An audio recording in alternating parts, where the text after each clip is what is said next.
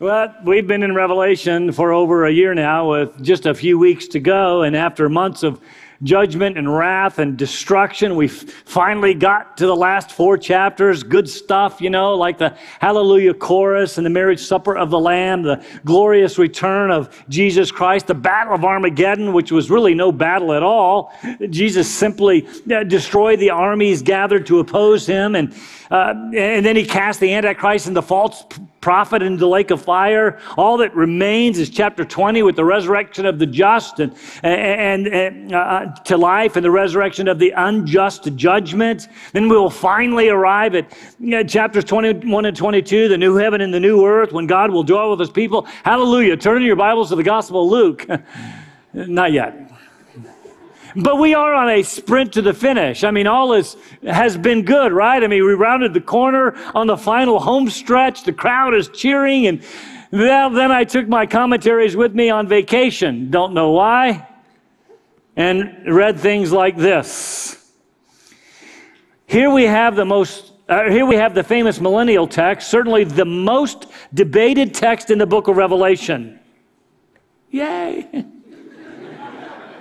This text is the most controversial in the book of Revelation, and interpreters debate the credibility of various millennial views. Next, this brought us, uh, this brings us to one of the most difficult parts of the entire book. There have been endless disputes, some of them very bitter, over the way to understand this chapter. Evangelicals have divided from one another, and sometimes they've been quite intolerant of views other than those of their own group. and then this is easily uh, the best known portion of the book, as well as one of the most divisive passages in the Bible. I couldn't believe it.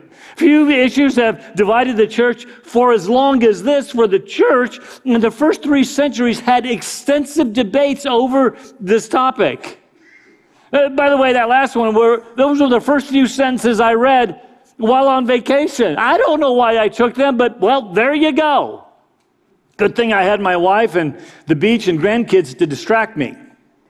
Now, there were uh, many more commentaries that I could quote, but you kind of get the idea. This is a, this is a challenging church dividing text. But I do want to quote some of those same commentators who went on to say this. Leon Morris said, It is necessary to approach the chapter with humility and charity. That's an old word for love. Listen, there are issues to divide over. I do not believe Revelation 20 is one of them. Tom Schreiner says, unfortunately, clarity will be lacking on this issue until Jesus returns. Fortunately, the central truth is that Jesus is indeed returning. Hallelujah. And then finally, my favorite Grant Osborne writes This issue will not be solved until the events take place, and then we will see who is right. until then, we should not, we should not fight over these issues, but be iron sharpening iron as we work together for the kingdom. Uh, Uh, this has hopefully been my attitude in approaching the entire book of Revelation. I've said several times the most difficult book I've ever taught. Uh, whether teaching a preterist, historical, idealist, or futurist view, a dispensational or covenant view, or a mid, pre-trib, mid-trib, or post-trib rapture view, and hopefully by now you even might know what some of those terms mean. in, re, in regard to that hopefully gentle grace, I watched a, video recently titled An Evening of Eschatology, moderated by John Piper. Three others uh, sat with him around the table discussing their res- respective millennial positions which I will cover briefly in just a few moments. There was Sam Storms, who I highly admire and respect, representing the amillennial view, Doug Wilson, representing the post millennial view, and James Hamilton, representing the premillennial view, which incidentally uh, John Piper holds. Uh, they were most gracious with one another while disagreeing and ended the whole evening with a mutual commitment to Christ and his gospel, which includes the unerring promise of his return, and they ended with a mutual love and respect toward one another. That would be nice. I, I quote Doug Wilson, who, along with Piper, was most gracious and frankly humorous when he said, I don't mind changing my theology midair.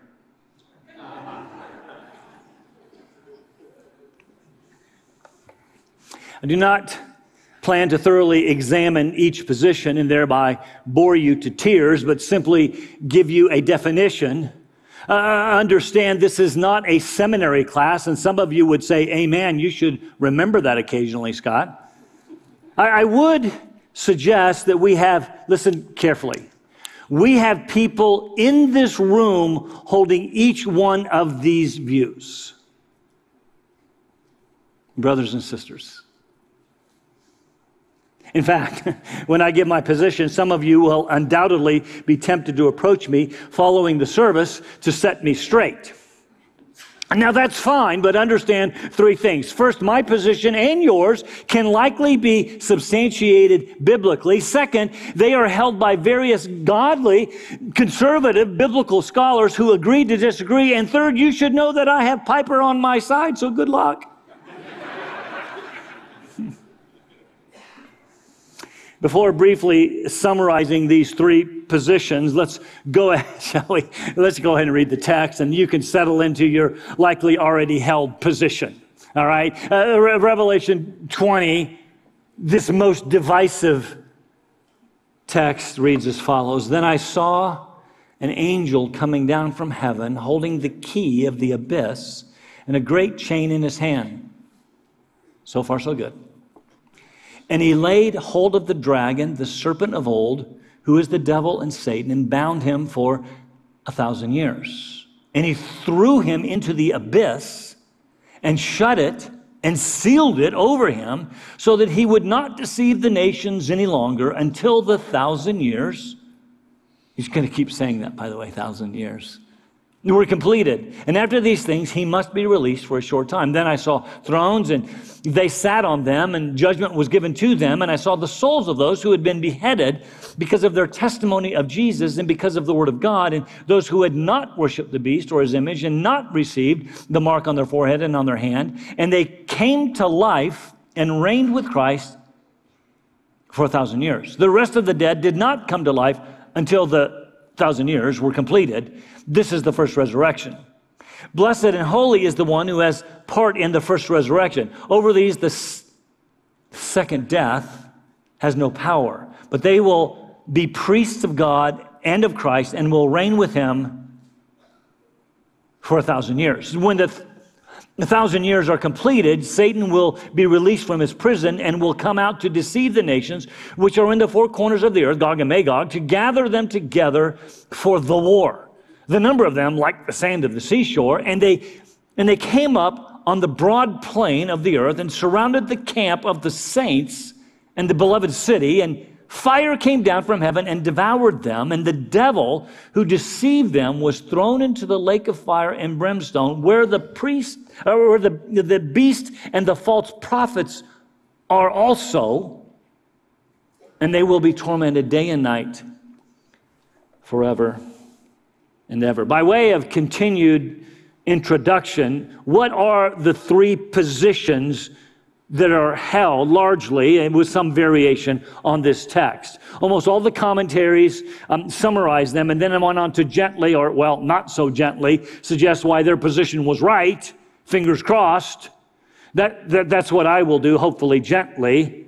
I, I found this chart in Steve Gregg's book, Revelation Four Views, quite insightful. Four views, because he, as he went through the book of Revelation, he he gave the commentary of the four views the preterist, the historical, the futurist, and the uh, idealist view side by side. But when he got to uh, Revelation 20, he summarized it under these three positions amillennial, postmillennial, and premillennial. And so I just want to share this um, with you. I think that it will be helpful. The amillennial approach uh, held by covenant theologians, uh, says this The binding of Satan, which, with which this chapter begins, the binding of Satan represents the victory of Christ over the powers of darkness accomplished at the cross. Don't, don't miss that. Meaning, Satan was bound at the cross.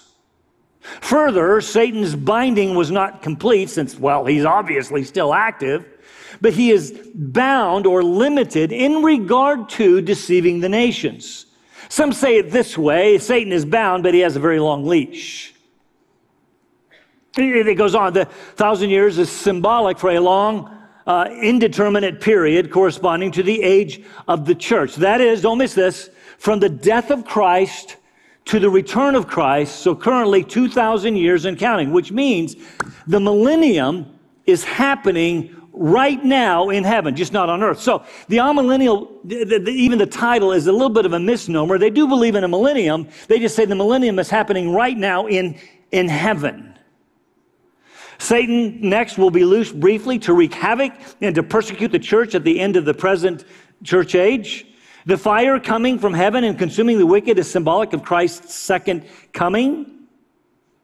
Uh, a general resurrection and judgment of both the evil and the good will occur at Christ's coming, f- followed by the creation of the new heaven and new earth. By the way, the first resurrection, they say, is a spiritual resurrection when people are born again, when they're saved, brought from spiritual death, you see, to spiritual life. That's a resurrection. And the second resurrection then will be a physical resurrection when all are raised either for life or for judgment.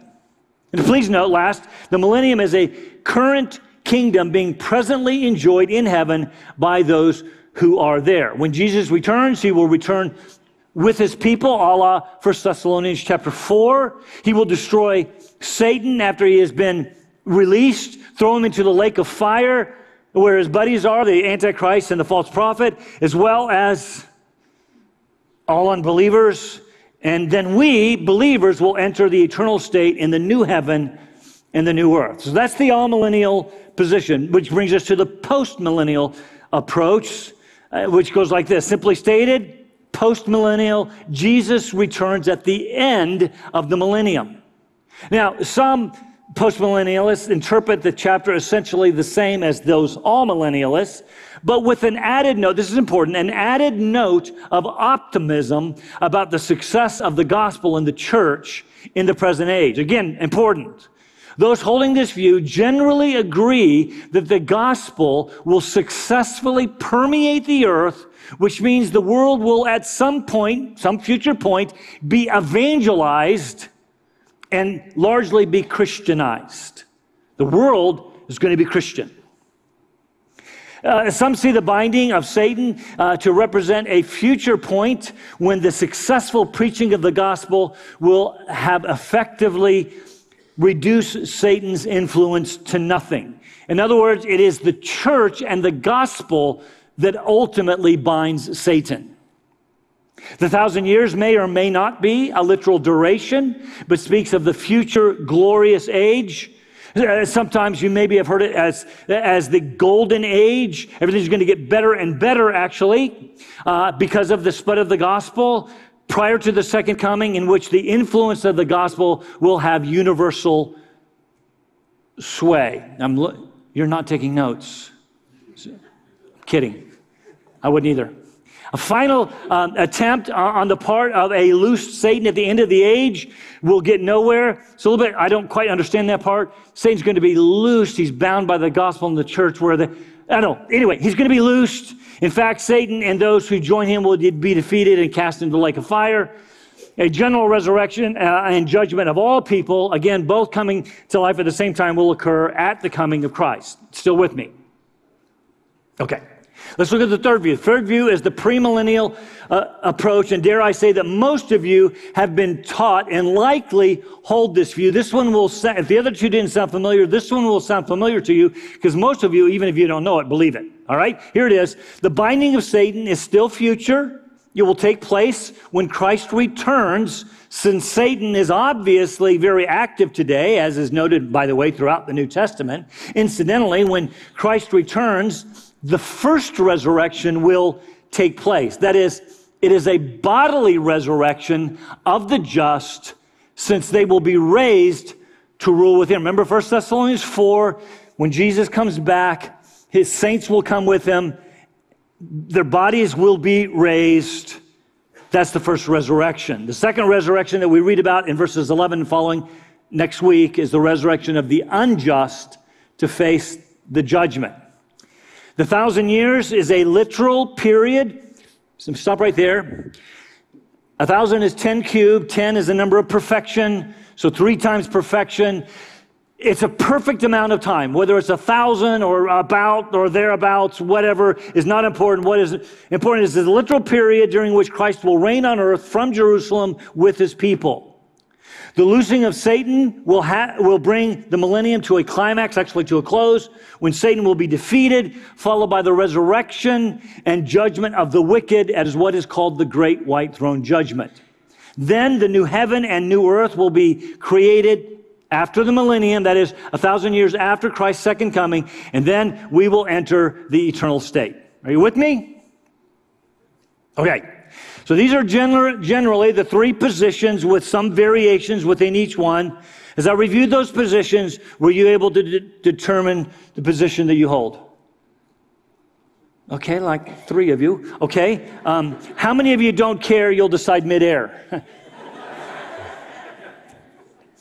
I have told you that I hold a futurist view of the book of Revelation, which also means that I hold the millennium to be future. In other words, I don't believe we're in it right now, either in heaven or on earth. And so I generally, I'm going to just go ahead and play, put my cards on the table. I, I gen, I'm going to get out of arm's throw. I generally hold a premillennial view of this chapter and we'll teach it um, as such. You see, while I understand that the book is not always strictly chronological, it seems to me that a clear, a simple reading of the text seems somewhat chronological. That is, the second coming is followed by the battle of Armageddon, in which, don't miss this, the false prophet and the Antichrist are cast into the lake of fire. So they're already there when Satan is later cast in, chronological. But the dragon, still loose till we get to chapter 20. After the return of Christ, Satan will be bound for a thousand years, locked up in the abyss, after which he will be fully and finally defeated, cast in the lake of fire. And then we will enter the eschaton, that is the new heaven and the new earth. There we go. So let's make our way briefly through this text, since I've largely already taught it, um, with this outline. Satan is bound. Then we see Christ's millennial reign and then Satan's loosing and ultimate defeat. And by the way, if I were to continue that outline of the rest of the chapter, which we will, Lord willing, next week in verses 11 to 15, we will see the judgment of the unrighteous, that is, unbelievers, in the second resurrection. The fact that there is a first implies that there is a second. So look at verses 1 to 3 to see Satan bound. An angel comes down from heaven holding the key. This is the fourth time that someone holding a key is mentioned. Uh, Jesus held, holds the key of death in Hades, and there's the key of David. Then there's this uh, angel that comes down in Revelation chapter 9 who holds the key to the abyss and opens it. And then there's this angel who closes it. Key to the abyss comes down. Ch- again, chapter 9 when it was opened by the angel, a horde of locust like demons were released. Um, there, as God's judgment was being poured out, the angel opened the abyss. Now, the prince of demons is to be chained and locked in the abyss. Obviously, this is apocalyptic language. Satan is a spirit, a fallen angel. We don't think we don't really think of him as being chained, but the idea, I think, is that he is completely restrained. That is not on a leash. Completely restrained. I mean, look at verse 2. It says if John is trying to make a point. The angel lays hold of the dragon. I love this, by the way. I forgot to mention this first service. One of my commentaries pointed out God didn't even do it. I mean, Satan is so unimportant, he sends an angel to take care of his light work. And he binds him and throws him into the abyss lays hold of the dragon, who is the serpent of old, who deceived Eve. The devil and Satan, our adversary, who is the deceiver and the slanderer and the accuser of the children of God, and binds him for a thousand years. Again, that's apocalyptic, but G- John uses that term a thousand years six times in these verses. Seems like he's perhaps making a point. And notice the completeness of the binding. He is bound. The angel throws him into the abyss, that is the bottomless pit. He shuts it. He seals it. It sure doesn't seem like that Satan is merely on a leash. He will be locked away. See, everyone agrees that Satan is active now, but it appears that he will not be then. He will be completely confined for 1,000 years so as to not deceive the nations any longer. You see, during this age, the church age, from the death of Christ to the return of Christ, he has blinded the minds of unbelievers so that they will not see the glory of, of the gospel in the face of Christ. He is called the God of this world. He's the prince of the power of the air, the spirit and the sons of disobedience in Ephesians 2. He prowls around in 1 Peter looking for someone to devour. I believe by deception and by possession or oppression. But here, I believe no longer. He will be bound, completely helpless. The text seems to say, in the abyss, the bottomless pit, for a thousand years, or however long that perfect time is. Yes, at the end, he will be released for a short time. Why? What does this all mean? We'll come back to that in just a moment.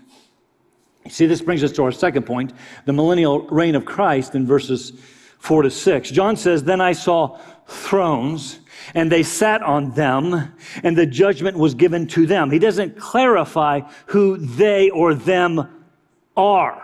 I guess it's their preferred pronouns. Come on, that's just a joke. Lighten up. It doesn't clarify who they are. It could be referring to a heavenly court, like the 24 elders sitting uh, on thrones. But the rest of the verses seem to identify who they are. But even then, it's a little bit ambiguous. John says he saw the souls of those who had been beheaded, which speaks of martyrdom. In fact, the word actually speaks of having your heads chopped off with an axe because of their testimony of Jesus and because of the word of God. They did not love their lives even to the point of death. It's a clear reference, clear reference to the fifth seal back in chapter 6.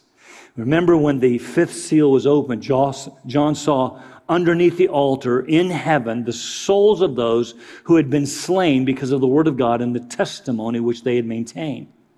Same wording.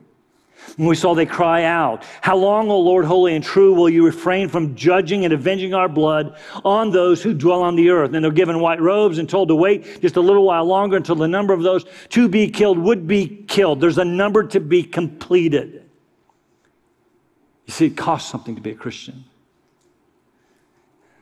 In chapter 20, these who had been killed for their faith came to life reigned with Christ for a thousand years. Uh, this thousand years throughout, I think, is the same period of time.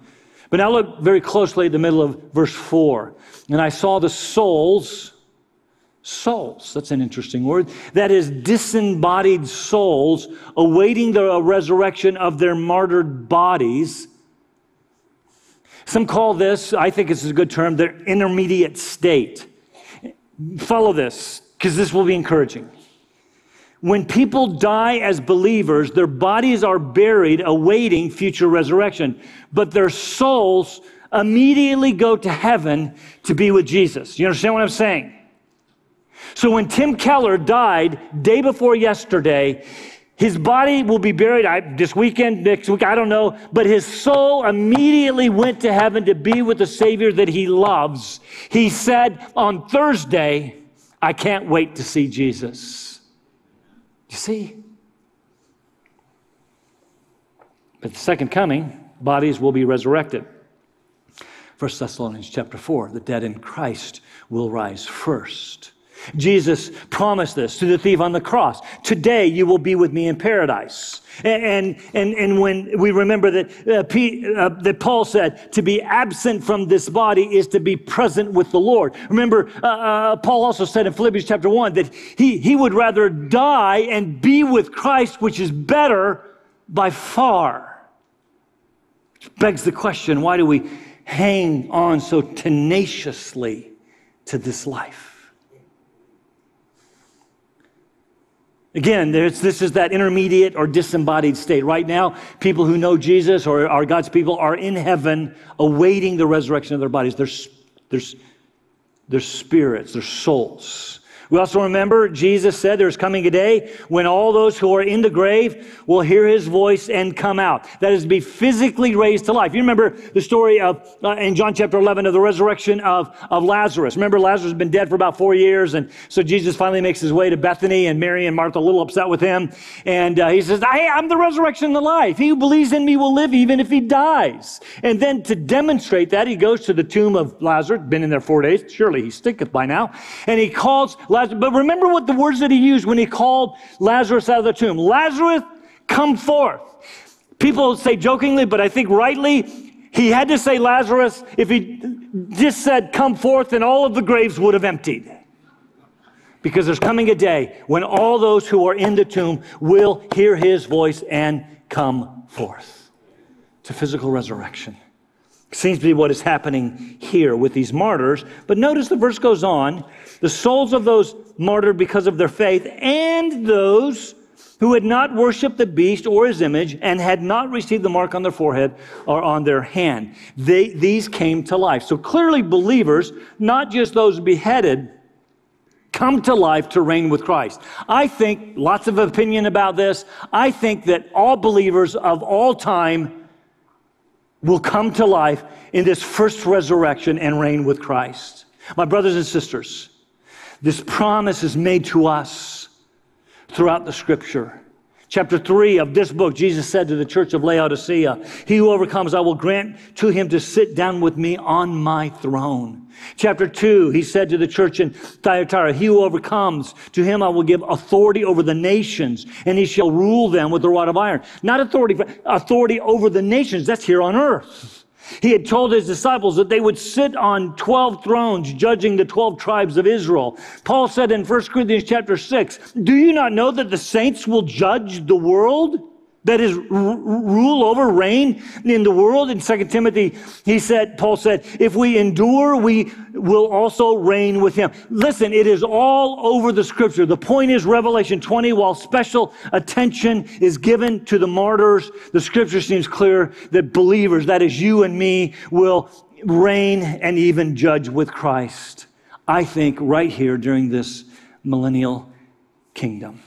Notice verse 5 rest of the dead did not come to life until the thousand years were completed. This is the first resurrection. So, again, I think all believers will be resurrected at the second coming when Christ comes back. So, here's my, here's my understanding Jesus is going to come back with those saints who have already gone to heaven, He's going to come back with them. And then those who are still alive and remain will meet the Lord in the air and come back with Him, right? And then those saints are coming back, their bodies will be resurrected. So, again, I think all believers will be resurrected the second coming, the first resurrection, and will reign with Christ. The rest of the dead will be resurrected 1,000 years later to face the great white throne judgment. So, verse 6 Blessed and holy is the one who has part in the first resurrection. Over these, the second death has no power. Let those words sink in. Second death. We will find the second death is to be cast into eternal torment in the lake of fire. We're going to look at that next week. But that's what awaits unbelievers, the second undying death. But here, those in the first resurrection will instead be priests of God and Christ and will reign with him for a thousand years. We remember the song of the 24 elders and the four living creatures back in chapter 5. You remember a search is made in heaven for someone found worthy to take the book sealed with seven seals and to open it, and a search was made, and no one was found worthy to open the book. And John weeps, and an angel comes and Don't weep. Behold, the lion of the tribe of Judah has prevailed to take the book to open its seals. And he turned and he looks and he sees the lamb as it had been slain. And so, at that point, chapter 5, 24 elders and the four living creatures cry out and sing out in praise Worthy are you to take the book and to break its seals, for you were slain and you purchased for God with your blood people from every tri- tribe, tongue, people, and nation. You made them to be what? A kingdom of priests to God, and they will reign on the earth, fulfilled right here in Revelation chapter 20. At the end of that thousand years, the millennium, Satan will be released, which brings us very quickly to our last point Satan's ultimate defeat, verses 7 to 10. I'm simply going to make our way quickly through these verses. When the thousand years is completed, Satan will be released from his prison, not, not loosed from his leash, released from his prison in which he has been confined. And he will come out to once again deceive the nations which are throughout the four corners of the earth. Notice Gog and Magog. Gog is the king, Magog is the land or its people. This is a reference to Ezekiel chapters 38 and 39, which speaks, I think, prophetically of the unbelieving armies of the world gathering for one final assault, war against Christ. And by the way, chapters 40 to 48 of Ezekiel is Ezekiel's temple. I think he's describing as best he can the new heavens and the new earth. Anyway, the armies will gather and their number will be as the sands of the sea. Don't miss that. What? Christ has been ruling and reigning for a thousand years, and Satan has been in prison. Where did these armies come from? Well, when the millennium begins, it'll be inhabited by resurrected saints who will reign with Christ. It appears from the beloved city, I think Jerusalem. But not all people will be believers in the millennium. Where did they come from? Before the second coming, the armies of the world gathered, the armies of the world gathered for the battle of Armageddon, and they're defeated by Christ, destroyed at the second coming. But not everybody is part of the army of the world. They can't all fit in the plain of Megiddo. People are still all over the planet, and, and their armies will be defeated, and these unbelievers will enter, I think, the millennial kingdom. They will live, they will bear children, and they will be ruled by Christ. We'll come back to that in just a second. Verse 9, they will gather in the broad plain, the breadth of the plain of the earth. Interesting wording. It's speaking of throughout the earth in rebellion against Christ. What? Christ has been ruling and reigning. He's perfect. How can they not submit to him? I don't know. How did they put him to death on a cross? Because depravity is complete. It will surround the camp of the saints, a metaphor for believers especially around the capital and the beloved city of Jerusalem, then fire will come from heaven and devour them all, once and for all. Again, there is no war here. It is over in an instant. Are you listening to me? And then the devil who deceived them will be thrown into the lake of fire, where the Antichrist and the false prophet already are. They were, they were back in chapter 19, now chapter 20. They will be tormented day and night forever and ever. And we say hallelujah, right? I mean, the, the enemy of God has been defeated. Keep that in mind. As we come to the lake of fire again next week, and it will be very hard to hear when the enemies of Christ will be similarly cast into the lake of fire. Here's the question then as we close why? Uh, okay, that's just a lot of information. I could have gone all my life with all, all of that. Why? Why the millennial kingdom, Scott? Why Satan bound? Why unbelievers in the kingdom where they are ruled perfectly by Christ? Why is Satan then released? And why? And why? Please tell me, why did the people rebel? Great question. The answer is simply this. The earth dwellers or unbelievers on the earth have been given opportunity time after time after time to repent and turn in faith to Christ, and yet they reject every opportunity to do so. Why? Some of you here, why?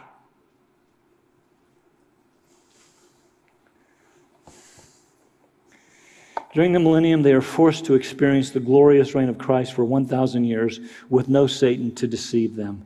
Yet when he is released, they will flock to him and follow him in his continued rebellion.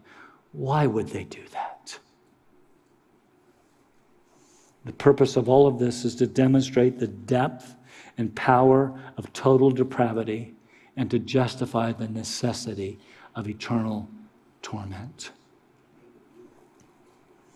It proves that even 1,000 years of Christ's benevolent and righteous reign is not enough to overturn the earth dwellers' allegiance to Satan and love of their own sin.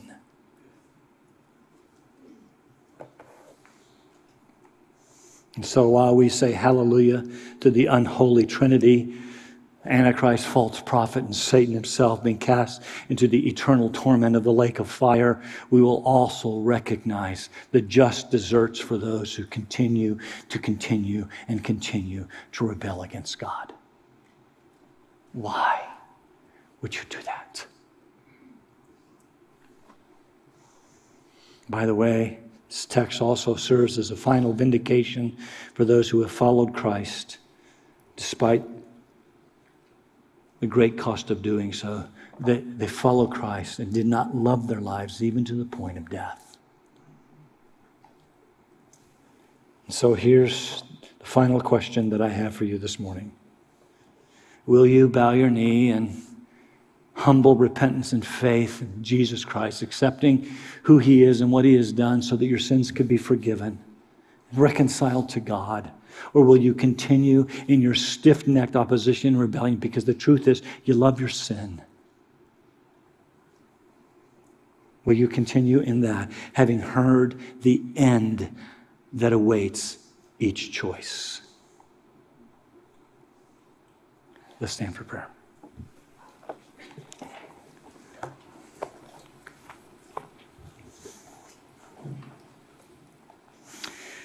Um, and, and so we've heard a text that talks about two resurrections. Well, read about the second one next week. And we've heard about the end that awaits Satan and his followers, and the end that the glorious end that awaits those who know Jesus. And so my invitation to you is to believe the gospel, to turn your life in faith to Jesus Christ. Why would you not? Read the book see what awaits, and believe. Father, I pray in Christ's name that you would do your work and, and uh, amongst this, your people. Most I know in this room know Jesus. Some do not. And I pray that you would call them to yourself and they would repent and believe and find living for Christ is the best life possible. And for those of us who have been distracted by what this world has to offer and live lives that are unpleasing to you, we ask for forgiveness. And we ask for a redoubling of our commitment to you to live faithful as faithful followers of Jesus, recognizing that He is coming. However, it unfolds, He's coming, and we want to be found faithful. We love you. Thank you for loving us. In Jesus' name we pray. Amen.